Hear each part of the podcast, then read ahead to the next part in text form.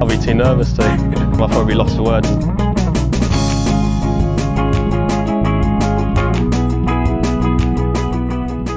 Hello and welcome to a special edition of the Lost for Words podcast. A little bit of an emergency pod uh, based on today's announcement of the I don't know what to call it anymore mergers of the PGA Tour, DP World Tour, and the PIF.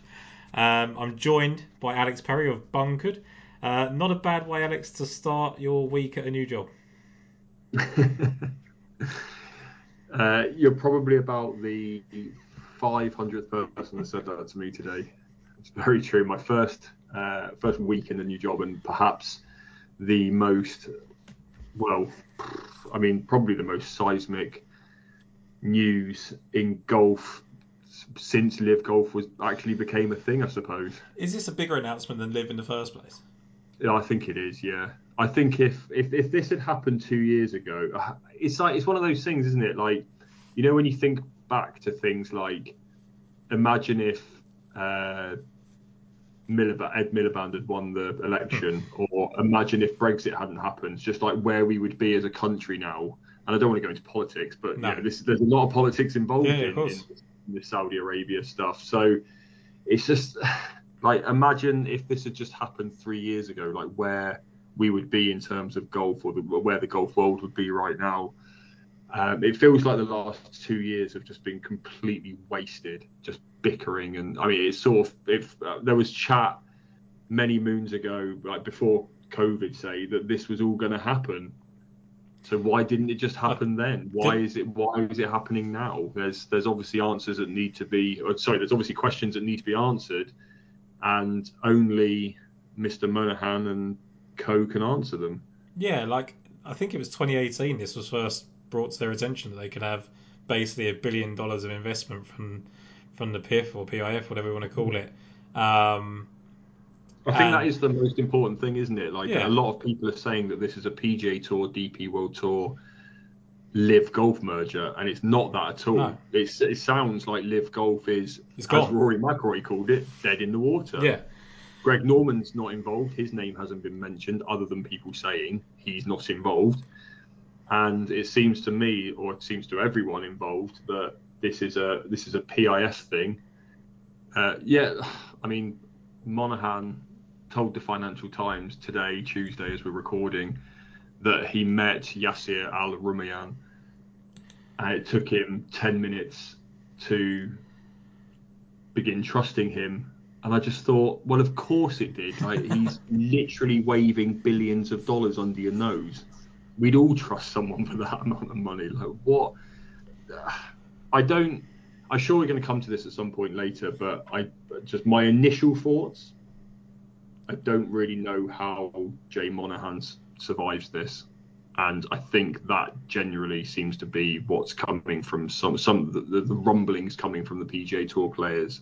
That seems to be the case. How much power, Alex? Maybe you, you know this better than I do. How much power would the players have in this position? Like, can they force him to leave? Uh, well, I don't. Well, first of all, I don't think I would know anything more than you would on that or anyone. Um, it's an interesting one, isn't it? Because what can someone like Rory McIlroy do really? Like, can he just obviously, you know, back in the day we had this whole thing where the the PGA Tour was created by the players. Yeah. Um, so you know, short of them threatening to break away and create their own tour, I don't really know what they do. There is, of course, a situation that could arise where there is so much pressure from the players, because let's not forget, without the players, there's no tour. There could be a situation that arises where there's so much pressure from the players that the board of this new merger, which still doesn't have a name yet, so we'll, yeah. just, call, we'll just call it the merger hereafter uh, they they could be forced to to push Monahan, maybe Pelley out as well, because this is a huge. He, he's no better, it's, right? It's, Pelley's no better. But also, it's like it's I, honestly, I've I've I'm stumbling over my sentences because I've spent most of today, as has everyone in the golf industry, with my head in my hands, and trying to get some make some sort of sense of what has happened because it's unbelievable. I cannot honestly. I literally, I said to you that off air just before we started recording that I had just gone out for a walk beforehand, and I was, and I never normally look at my phone when I'm going out for a bit of fresh air. I try and have a bit of a screen break, and something just made like a muscle memory or something just made me pull my phone out of my pocket, and it was blowing up. I was, and I was just like, practically sprinted back to my house and back to my computer. I mean, I was only two or three minutes away, but it's honestly, I, I don't know how it's how it is for you guys, but honestly, like it's, it's it's difficult, isn't it? Because I've been trying to, I've been speaking to who are, who are golf fans, and then obviously you have us in this middle ground where we are part of the golf media, and they're saying, well, what do you know? Did you know anything about this? No, of course I didn't. If Rory McIlroy didn't know, you think I knew? Yeah. Sitting here in my bedroom in South Yorkshire. Of course I didn't. no, no. I mean, I I spoke to a couple of people at the DP World Tour today. They didn't know. So, and judging by the player reactions from the PGA Tour, like if they don't know, then then who is going to know, right? And I think I think the biggest thing, Alex, like you said there, is what does it mean? Like, what does what does this merger mean? Because the investment could have happened in 2018. It feels worse that we've had this split of two tours just to get the result we could have had five years ago. Was Jay Monahan trying to trying to get more money out of them? Like, what was he trying to do? Was he posturing just to kind of go, well, name your price, and then I'm going to make you, I'm going to charge you even more? It's a really weird thing. And then and then he's lit Rory just take like because I I go backwards and forwards on whether I agree with what Rory says and when I don't. Sometimes I think he goes a little bit too far, too personal on people. I think sometimes a little bit hypocritical from some of the decisions and financial decisions he's made in the past, right? And I will never back down from those points of view ultimately, I respect Rory a lot as a player and as a person. If he genuinely didn't know this was happening, then it's I don't know how he comes back. Like I don't know how he plays tomorrow or Thursday, whatever. Like I don't know how he plays next week. Like how does he react to that? I, I don't know because he's literally been strung along for six, eight, twelve months, basically, so Jay Monahan can hide in peace. I think if I'm Rory McIlroy, I'm asking for a green jacket in return for, for my silence or my or for my uh, for me to be on your side. Uh yeah, you're you're absolutely right. Like I, there's it's been a bit strange with Rory, hasn't it? Because the last few days, certainly the last couple of weeks, when he you know he's gone from being like can't stop talking about LIV Golf every single question he answers in full detail. He, you know, he, there was from the beginning with the dead in the water quote to his lengthy monologue at the Players Championship this year, and then suddenly he's gone very quiet on it. Suddenly he doesn't want to talk about it, and he's he's he's hidden behind uh, the notion that he's said everything he needs to say, yeah. and perhaps he's even a little bit bored of it. But I think that perhaps suggests that he did know. Phil Mickelson, of course, said at the PGA Championship, I know things that you don't know. That could, of course, have been him posturing. Yeah. But would you be surprised if he was just saying that just to stir up a bit of controversy in the build up to the PGA Championship? That could have easily just been him doing that, and then he's just completely lucked out. I just, my biggest shock with it all whether it's from a player's perspective or from uh, the board's perspective uh, and from journalism perspective is how has this been kept under wraps? Well, it's, it's wild. It's, it's the biggest news. Well, honestly, in, in my lifetime, I can't think of a bigger piece of news in golf. Like I can't like the LIV Golf creation was, and as we said at the top of the podcast, I think this is bigger. I guess there's um, been like individual stories, maybe with Tiger and things like that. Like, exactly. That's exactly. about it. How is how yeah for the sport as a you know as a whole, how has this stayed under wraps? Like I just don't understand it. but all. that, but it also makes you think like because all these leaks that used to come out of who was going to go to LIV, who wasn't, how quickly you know parts of the media got hold of those stories and things like that, and this has just gone. It's completely surprised everybody, right down to Greg Norman, by the way, who's who seems to basically be gone. Like I think he was gone Yeah. about six months ago, quite quietly anyway. But like he, Well, Al, Al Rumayyan said yeah, I, he was asked when you know what Greg Norman's thoughts were, and he said, "Oh, he I literally told him said, two minutes I ago." just, I just rang him and told him Yeah. a minute ago." like this, it's absolutely outrageous that he only just knows now.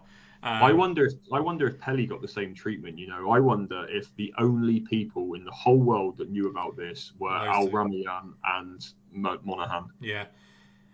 It doesn't.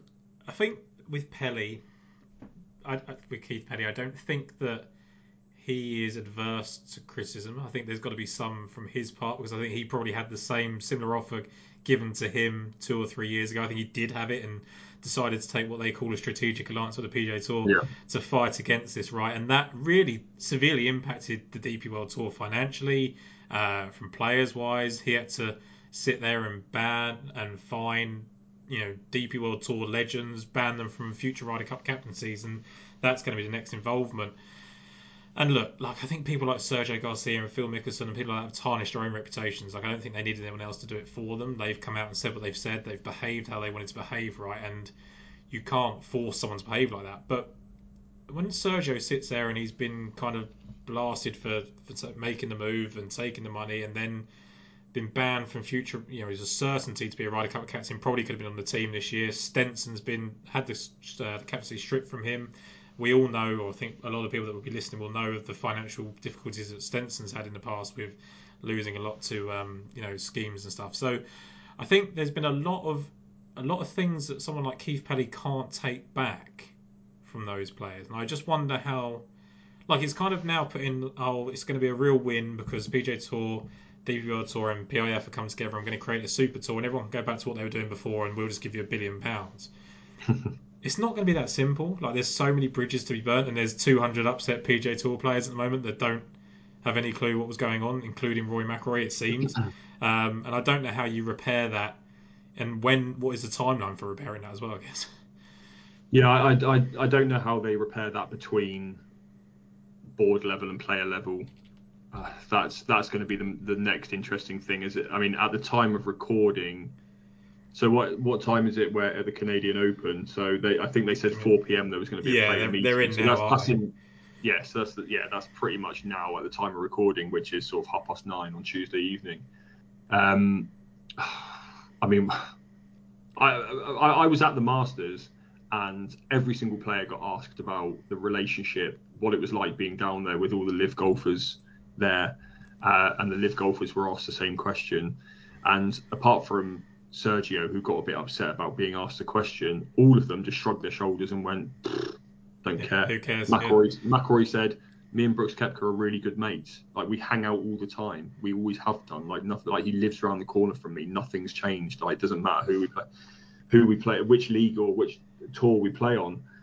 Uh, so, from a player's perspective, I don't. You know, apart from perhaps the rank and file players who are now going to see their PGA Tour careers potentially jeopardised by this, by all the others coming back. Yeah. But then, realistically, how many actually is that? I mean, when you think about it, is, is it really that many players? You're So talking I about think I think Gooch and Mickelson and Koepka and DJ and DeChambeau and Smith. Yeah, like I think it's. Smith. Yeah, I think you got the likes of. So I think on one hand you've got these exciting players coming back in the sense of Brooks, Koepka, Niemann, Smith, DeChambeau, are all got plenty to offer the PGA Tour going forward.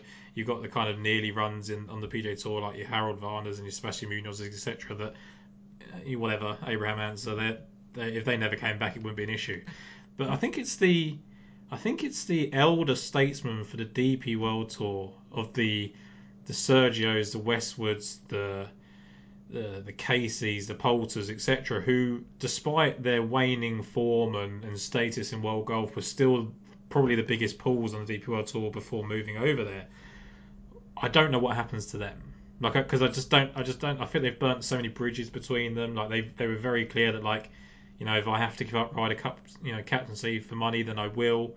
And I almost look. I've always had a bit of a stance on LIV in the sense of like I think players of that age and that kind of part of their career should probably just take the money. And I kind of respect the fact that they went, you know what? Yeah, I know what this means. I'm going to have to do it.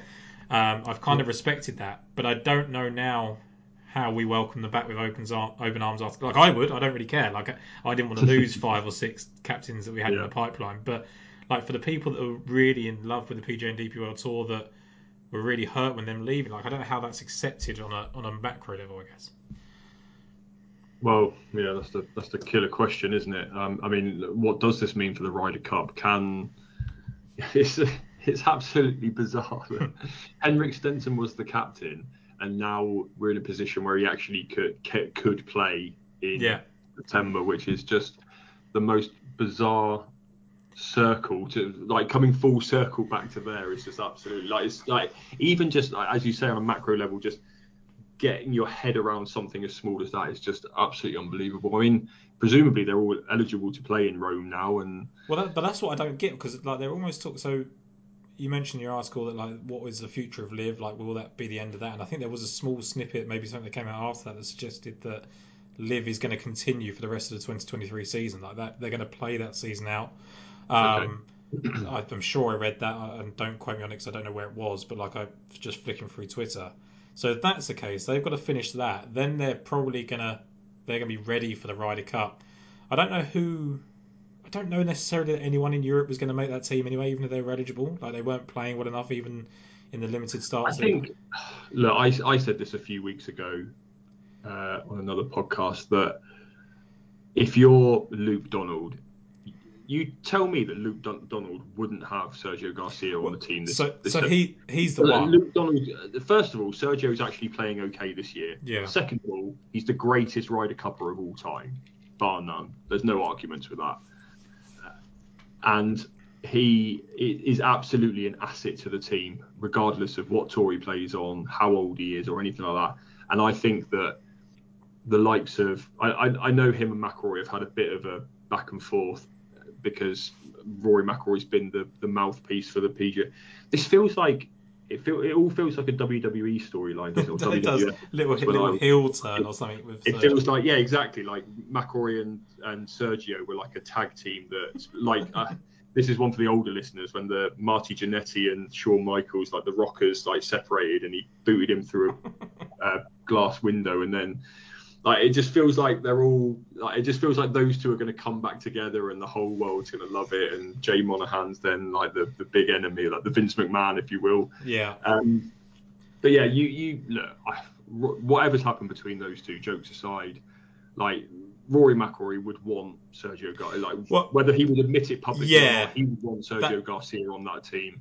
So I think you've had someone that's come out in real public support of Sergio in Jon Rahm, which I was surprised Yeah. about because like two or three years ago it felt like they weren't that close, Jon Rahm and Sergio Garcia. Yeah. Before that Ryder Cup, there was always he always got linked to Sergio and was always downplaying it a lot. Then they played together at Whistling Straits and they were like best of buddies. And then he came out, I can't remember which tournament it was, maybe at the PGA, and he sort of said like, you know, it's going to be a huge asset having him. Like I will miss him.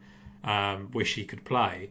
So you've got him that is absolutely sort of advocating for him to play. You've got Rory McIlroy in public saying, I don't want him to play. You've got Matthew Fitzpatrick saying, I don't want any of them to ever play on the Ryder Cup ever again or ever captain or anything like that.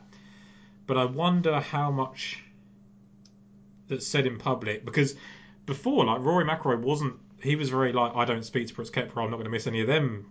Way Yeah. before, and then when the Masters came around, he was like, "Oh no, we are still friends," and that sort of stuff. So there was definitely, and that's my problem with it. There is a lot of backtracking that goes on in public and private, um, and I just like you said, I think he probably does want Sergio there. So I guess he's potentially the one I mean- addition, right? All, all Rory McIlroy, same as Luke Donald, same as everyone else on the team, all they care about is winning the Ryder Cup.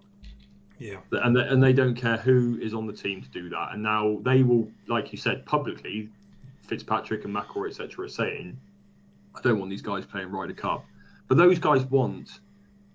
I was, I was going to say a Ryder Cup winners medal, but I don't know. I don't know. What do they get? Apart from the trophy, yeah. do They- actually get anything? I don't know if they have to share it. But, They they want they want a W on their Wikipedia page. Um, so that if whether that means having the LIV defectors on the team or not, they will absolutely they will want them there. It's as simple as that. Rory McIlroy and Sergio Garcia wouldn't even play together anyway. You you would just you, it would be Sergio and Jon Rahm playing together all Yeah. the time. They wouldn't be paired up. Yeah, it's, Manchester United won the treble with two strikers who couldn't stand each other and didn't talk to each other Yeah. on or off the pitch. Yeah. So No, it's true. You know, it's, it's, it's you know that's just the, the the first of many examples I can think of of two sports stars on the on the same team who couldn't stand each other. It's just it's not uncommon at all. So yeah, get Sergio in the Ryder Cup. There you go. There's your headline. there you go. So Sergio's The rest, the rest of them, uh, They can the stay off. them, No. Um, But from the actual official statement, like we don't actually know what the future is, right? Like we, we like you don't know anything I- actually. We don't know whether it just means investment. I, I think it basically spells the end of LIV. So anyone that went to LIV looking, I mean, no one went to LIV looking for the team aspects of golf, but like the people that went to LIV for the money and didn't care for the PGA Tour, didn't have a home on either tour, um, they're going to be the real losers, I guess. Like they've been they've been promised the Asian Tour status if they drop out of LIV and things like that. Like I think about someone like Andy Ogletree that had no status anywhere, suddenly got onto the Asian or went on to LIV, got into the Asian Tour, etc. Bounced back between those. Like uh, Peter Uihlein's played really well on LIV, but didn't wasn't playing great on the PGA Tour before. Like what happens to those guys? Because they they wouldn't have had status coming back. Well, I suppose the door is open for them to come back and work their way back through PGA Tour and, and DP World Tour channels.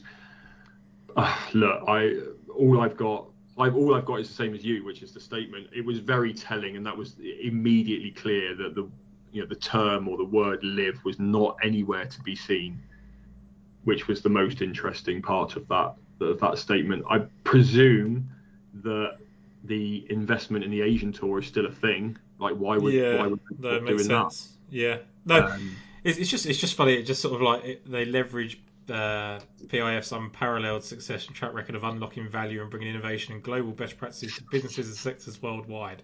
So yes, they spend an awful lot of money and throw billions of pounds at all different businesses. Um, but then it sort of says.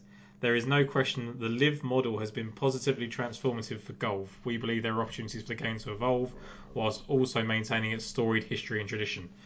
What do they mean by that? I mean, it's not. We're not going to have the cliques as, as Max Homa was, you know, laughing at earlier, and all those sort of things. So there's not going to be 30 different teams on the PGA Tour all of a sudden. So surely that team aspect is gone, though.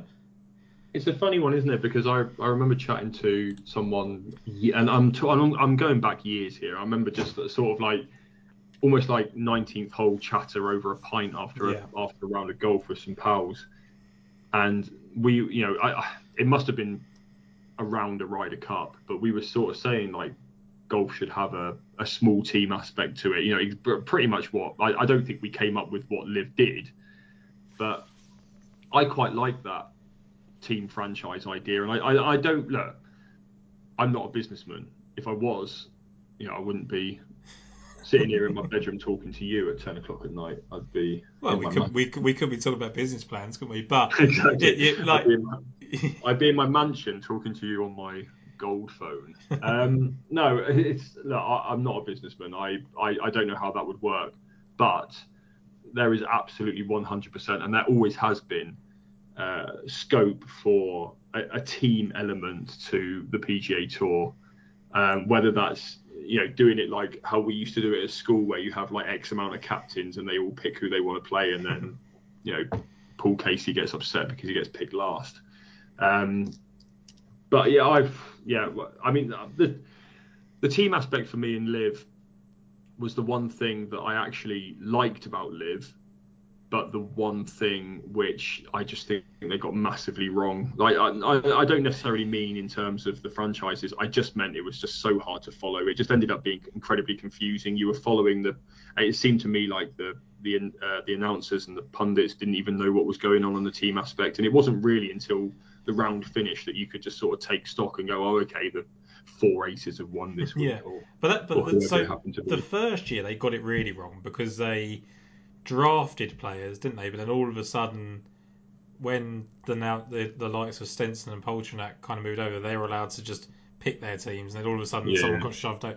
So that went wrong. Like, and I was I spoke to Uihlein on this. Like, I was like, how did that work? Like, all of a sudden you're just on like Team Smash or whatever it is that you're on. Yeah.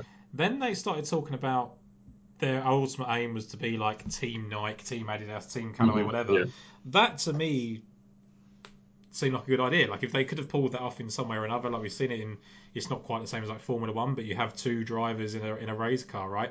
If you could have, Mhm. I mean, it's an unlimited amount of teams, right? There's an unlimited amount of manufacturers and sports companies and things like that that could sponsor it if they wanted to. Like if you had a PGA field of 156 players and they were in a team of I don't know four or six or whatever, and there was that many teams entered, and at the end the team aspect had a FedEx Cup leader. There must be something they can do if they really wanted to do that. I just don't see there be like the PGA Tour is in this position that they're in right now because they couldn't get the sponsorship they needed to avoid this investment. Is how I take it. Basically, they, I- they've No, go on. so I just think that like if they could have done that, then this team aspect could work. But it just feels like to me they couldn't attract the money they needed to. I think for me, and you talk about Formula One there, I don't really follow Formula One. I'm not a huge fan of it. Um, don't at me, please.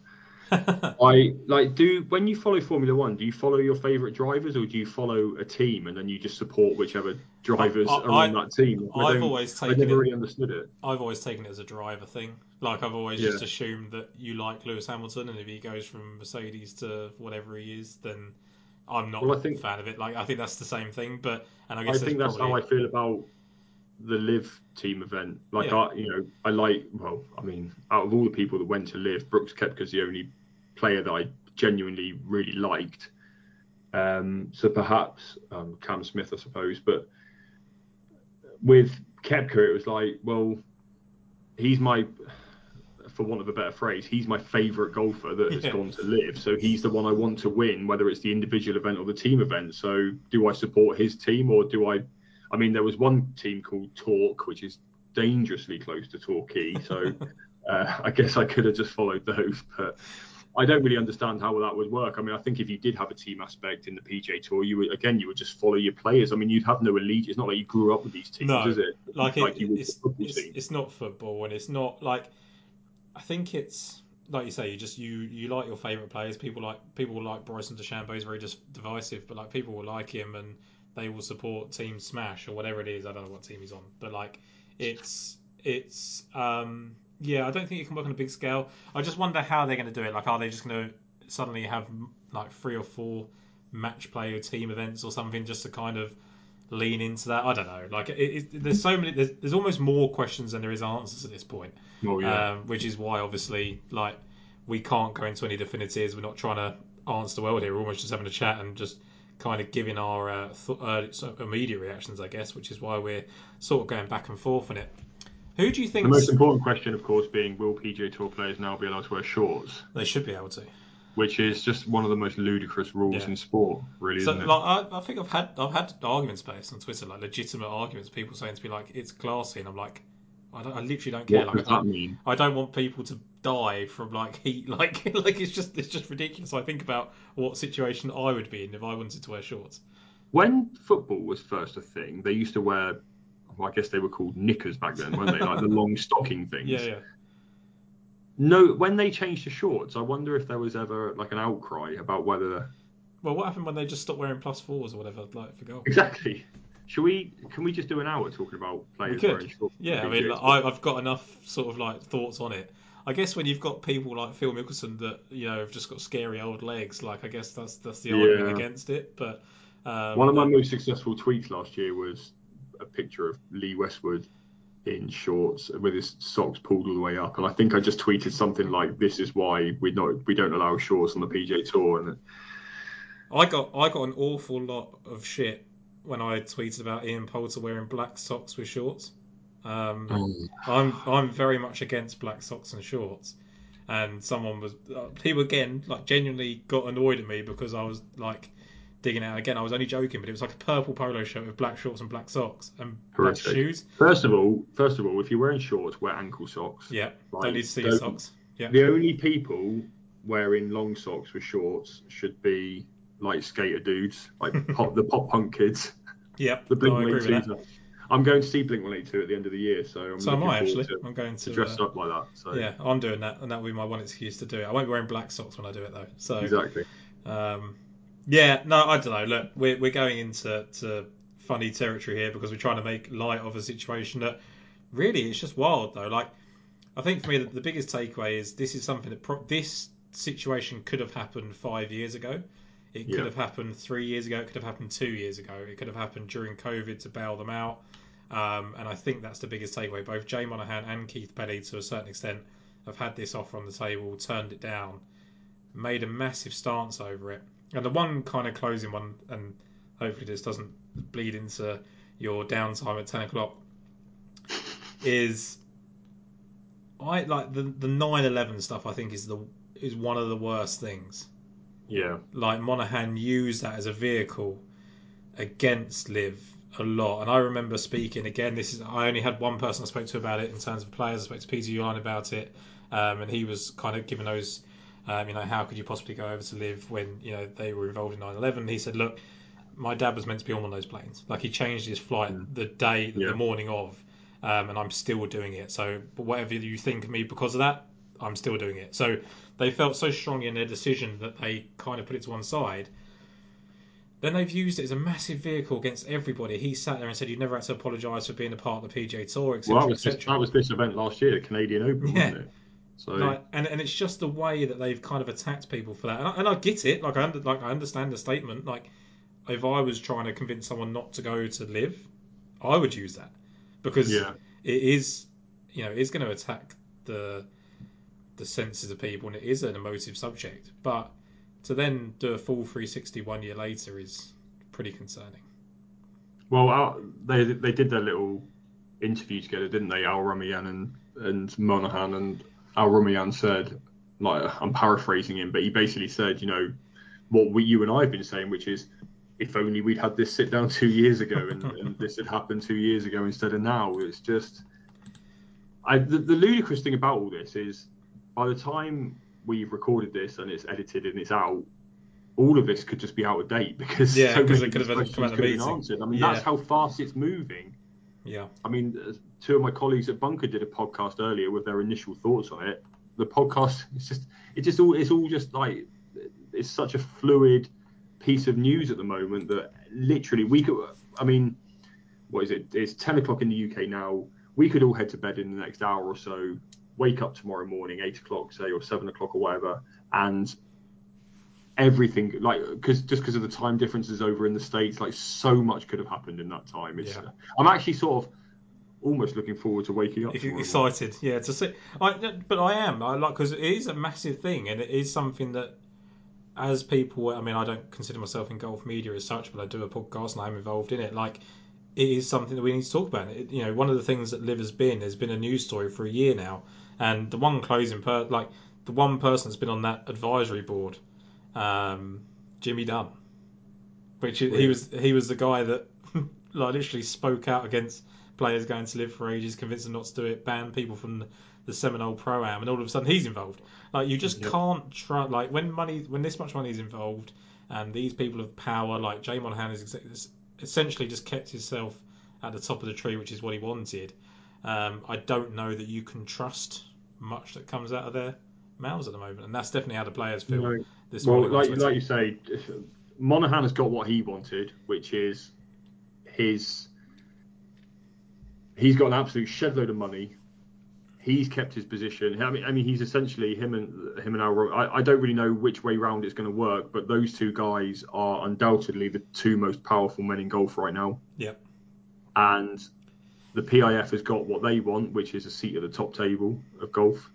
That's all they ever wanted. That's all they ever cared Have, about. have they bought golf overall? Do they own it? It's really, it's really hard to argue against Yeah. that point. Yeah. Really hard to argue against that point. And I, the one thing for me, I've got two points I'm going to make. Yeah. One is, I've this is the, the Newcastle United factor, and I've had this conversation with friends who are Newcastle fans. I've had this conversation with friends who are not Newcastle fans, and obviously there's Manchester City as well. And if my team was taken over by a state, an oil state, with a questionable, for want of a better phrase, human rights record, would I continue to support that team? I think I'd find it. I, I like to think that I would. Well, first of all, I definitely would find it very hard. I like to think that I probably would, which sounds bizarre. I like to think that I probably would stop following them in the same way that I do now. I wouldn't. Yeah. I don't think I would feel the same way about my football team if they were taken over by well anyone really if they were taken over by a state or you know if Yeah, Red yeah. Bull took them over or like they have been doing with some clubs around Europe like I just I'm not sure how I would feel about that and I feel like that is what is happening with golf right now like is this going to make a lot of people uh, actually I'm not going to I'm not going to pose that as a question. I'm going to pose it as a statement. This will make a lot of people fall out of love with golf. Hundred percent. Because because a lot of people basically refuse like as soon as these people deflected to LIV they were like i'm no longer a supporter of that person. I don't want to hear anything about them. I don't care about them. I don't care if they succeed in the majors.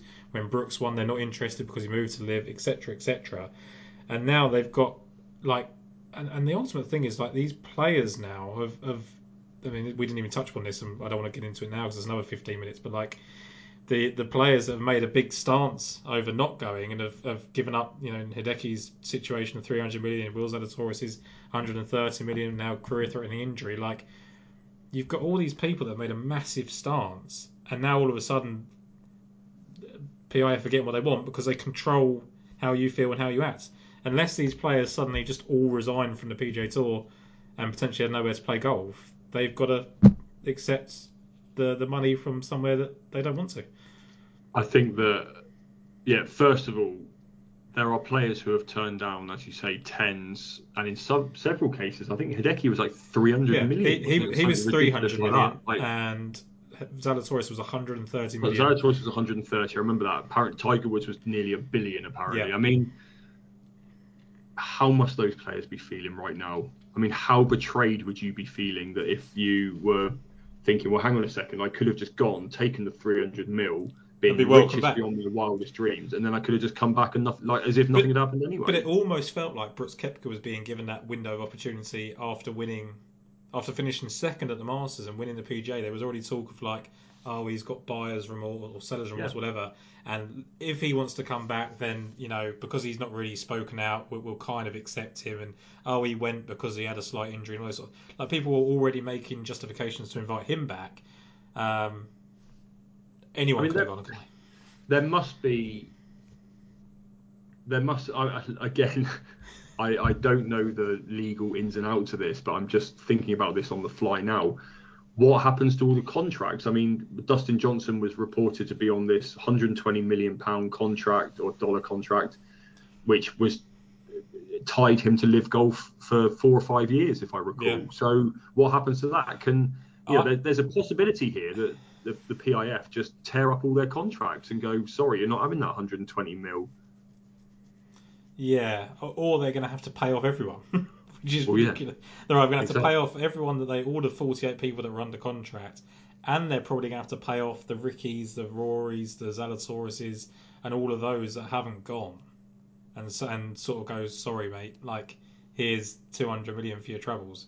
Like it it's it's ridiculous. I mean, I know they've got unlimited money, so you know this is it's a possibility, but yeah, like I don't know from a legal standpoint where I know that already or I've read that already there was a lot of kind of backing out of what they were offered in the first place. Like a lot of their, so they were, their caddies were paid for and travel was paid for, and that suddenly started coming out of their like team winning budgets and all this sort of stuff. So there was already loopholes in that sense. Yeah. Um, but yeah, they very much could just be like, look, LIV Golf's not a thing anymore. It's dissolved, and you're not getting any money. You wouldn't, Like, you wouldn't be surprised either, would you? If it came out tomorrow or next week or the week after or whatever, we're finishing out this season, the players are getting X amount of money and then their contracts are getting torn up. You wouldn't be surprised in the slightest, would you?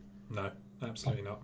And then watch and then watch Mickelson try and brag about almost being a billionaire, which was a weird thing to say anyway. It's a very weird thing when we know his checkered past. And I just, I, I just think back to the time before he was already mental before LIV, where he was hmm. Putting his coffee cup in every single interview that he did, and all his putting practices and things like that, um, advertising his coffee and doing Himalayan salt in his coffee and all those sort of things. Like he was doing anything for money. So I do not uh, accept the fact that he had that much money, um, no matter how much he got from LIV, or probably hasn't got from LIV yet. Um, And perhaps never will. no, and I I guess think the only other thing I would say, Yeah. I, I do just want to make this point, is that again, I'm just immensely irritated by this phrase of growing the game. yeah. The the top level, the PGA Tour, LIV Golf, and all the millions and now, as we know, billions of dollars that fly around at that level of the game does not grow the game. What grows the game is the people working their asses off day in day out at grassroots level, whether it be with club regular club members or seniors or juniors, and these people who are the the life and soul of the golf industry. And uh, the top level of the game is such a teeny tiny percentage of golf. How can it possibly grow the game? How can it possibly be an engine for that? It just isn't. So again, I just I, I I'm just going to reiterate it. Absolutely hate that phrase. Yeah. But we are going to hear a lot of that in the next, in yeah, the coming weeks. But e- but even like even before this, Alex, like before the, all this happened, like they were using those terms before, right? Like even before. Well, that's what I mean. Like they, yeah. they, they, they just seem to be just. And again, it's you know you see these buzz phrases that happen, on, Yeah. especially in this social media world where these buzz phrases come out like. Again, I don't want to talk about Brexit again, but you Yeah, know, Brexit when- means Brexit. Yeah, Brexit Yeah. done. Yeah. Brexit means Brexit. Like when all these buzz phrases, but ultimately, what the hell does that actually mean? Nothing. What the hell does grow the game mean at that level? It means absolutely jack shit. Really. Well, my, my my best one is that they've somehow managed in that final paragraph of the announcement today. Keith Pelley, at his very best, once again managed to say that they also have the opportunity to build on our current strategic alliance partnership with the PGA Tour. The strategic alliance has seen the DP World Tour be absolutely decimated, lose its best 10 players every season for the next however long, which you know probably won't happen now. But to your wider point about growing the game, like even at the top level, the best stories come from those people that get through the Monday qualifiers or they come through the Q school, which was reintroduced this year. Like there's been like two or three winners already through the Q school on the DP World Tour. There's already been people like Dan Brown just like cons- consistently making cuts, making a living for themselves. Uh, Monday Q uh, info on Twitter, Ryan French has just been you know live tweeting and live casting from the Monday qualifiers for the US Open. Those are the stories that anyone still cares about. Um, I don't need to know whether Rory McIlroy's won an extra three or four million or, or whatever. Like it's not growing the game. So um, we shall see. I think the important thing is like I, I understand the concept of sport washing. I understand what people mean by that. But like if everyone is in agreement that that's what's happening, does it have the same effect? Like I, don't- I don't. That's probably a too political question for when we're just about, to hang up. That's, like that's quite deep, isn't it? Yeah, I, no, I completely agree. I mean, the one thing I would say is that it proves, and, and what's going on with, well, I used Newcastle United and Manchester City as, a, as an example in football. It proves that it works. yeah. Well, the whole You've league, Newca- the whole got league is taken fans- over now. You've got Newcastle fans singing 1 0 to the Saudi boys when they go 1 0 up, presumably. Be a bit weird at any other scoreline. Um, you've got Manchester City fans wearing the you know the Arab Yeah. headdresses to the games and things like that. Like it's and, and I think Newcastle fans were doing that as well. And I'm not picking on those sets of fans because I think any set of fans, particularly Premier League, would do the same thing. Um, it's not. It just happens that it's, it's those two. Well, you- teams. you al- you know, almost if, buy if Qatar into- do end up buying Manchester United, I'm sure Manchester United fans will do that. Or certainly, a, a, a small element of them will. I think fans buy into it because they're almost just biting back at people mocking them. Like if you're if Yeah. you're going to mock me for being these these Saudi backers, I'm just going to buy into it. Like and that's right, wrong, or whatever. That's what Saudi want. Yep, understand. And back to your point of how would I feel if Nottingham Forest were taken over by a Saudi owner? I don't know. I mean, I've already got a questionable Greek owner um, who gets themselves into trouble every week. So um, you know, I think it's unavoidable. I think it's all started 10, 15 years ago with some of them. It, I, I think really on that point, it's going to be really interesting, especially on the on the sports washing factor, whether or not people will move away from the game. I, I, I still enjoy watching the best players go toe to toe down the stretch on a Sunday. Will it, will it will it stop you being? I mean, look, uh, we've got to be frank about it. Like it's your job. Like you're involved in the game of golf. Like Yeah. you can't suddenly not be involved in it. But like from a personal standpoint, when it comes to ten o'clock at night on the weekend when it's time to watch the PGA Tour, is it going to change? Like it won't change the way I view it because I just already felt it was money driven and I could kind of block Yeah, that out. Um, yeah. Will it will it change anything for you? Do you think? No, I don't think so. I think I'll. Perhaps then it might be tainted, but yeah, but like still I- be I'll still be tuning in on a Sunday night to watch I- I Rory and it's JT like- go. I think it's like because with football, like money directly affects how a team can perform. Like Newcastle Mhm. suddenly third Yeah. best team in the Premier League. Like no matter how much money there is in the world, like players still need to be good. So I think there's still always the individual form element of a golfer and the excitement of having to last 72 holes and people can make all the LIV jokes they want. Uh, that might not be a factor anymore. Like um, it's still the best, the best coming through, and I don't really care. Like I don't see when they get that money. I don't see where that money goes when they get paid. I don't see it going into their pension pot for 20 years or whatever. Like I don't, I don't care. So that's never been a factor for me. I get that people are going to be dead set against the money coming from there. I feel sorry for the golfers that are really against being taking money from that regime. I guess is the way to put it. Um, Yeah. and basically having to or not playing anymore. Like I think those are the one like people that genuinely sit there and don't want to accept it, having to accept it, are probably the biggest losers in all this. Yeah, completely agree. I think that ultimately, as a fan, we're going to get the best players in the world playing against each other. We're going to, uh, whether it's week in, week out on the PGA Tour or or whatever the, the tour is going to be called now. We haven't even got a name for it. We haven't even got a name for it. Well, that's what I still can't work Um, out is if it's going to be, is it going to be one tour or is it going to be because they said it's going to be one company, well, like one holding company owning three tours or two tours. Is it It going to eventually be like- one one world tour? it sort of feels like the obvious way to go is to have this, and and that would be a tremendous kick in the nuts for for Greg Norman. Uh, would be that if they did create The this world tour. world tour that he dreamed of, Yeah. and it should and it should genuinely be a world tour. Yes, of course you can have X amount of events in America because that's sort of the main place where they all uh, where all the players are based and all the players want to play. But you've got if if you had say uh, you know, again I'm just thinking on on the fly here where if you said right you've got essentially you've got probably 50 weeks in a year where you can play tournaments so 25 of them can be in the US but then 20 you know X amount have got to be in South America X amount Yeah. have got to be in Australasia is Australasia still a thing Oceania what- yeah, I think so. I think you're right. Yeah, so Australia. X amount in Europe, and and then you've got the feeder tours, which are essentially the DP World Tour and and, and Korn Ferry and so on. Um, so I think that that's probably how it's going to go, and hopefully that's how it's going to go as well, because I think that's probably the best for, for fans all around the world. It's absolutely criminal, and LIV Golf has proved this in recent weeks. It's absolutely criminal that Australia doesn't have top level Yeah, PGA Tour it's events. wild. Like, like every single time a PGA Tour player went over there and played well, like an Adam Scott returning to Australia or Harold Varner winning it, whatever. Like, it always created an excitement, and I think you know a lot of it in recent years has been COVID and travel restrictions that people haven't gone to support those events, but it's also just been dwindling, and you can absolutely see why these Australian players had such a non-plus attitude to the PGA Tour. Like, they never got anything anything that looked to their homeland or anything like that. They just had to kind of base themselves in Florida or Texas, wherever it was that they did it. Um, and that's Yeah. what Greg Norman's been against the whole time, right? So, um, and I think it's a little bit the Well- same with South Africa as well. Uh, well, exactly, and you could probably argue for the UK as well. I mean, Yeah, really, it's now, only recently yeah. that the Scottish Open has become a PGA Tour sanctioned event.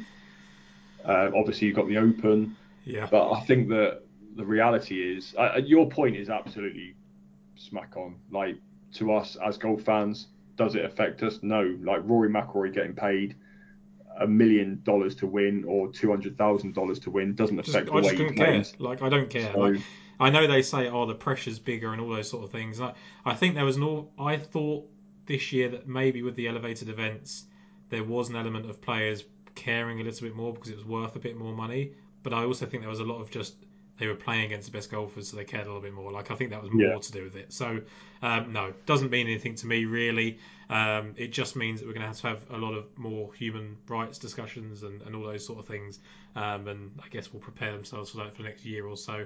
I'm already on my fourth podcast of today, so God knows what we're going to get over the next uh, over the next few months. Um, I'm about. It's quarter past ten. I'm about ready to put my face in a bowl of uh, ice cold water. yeah, no, well.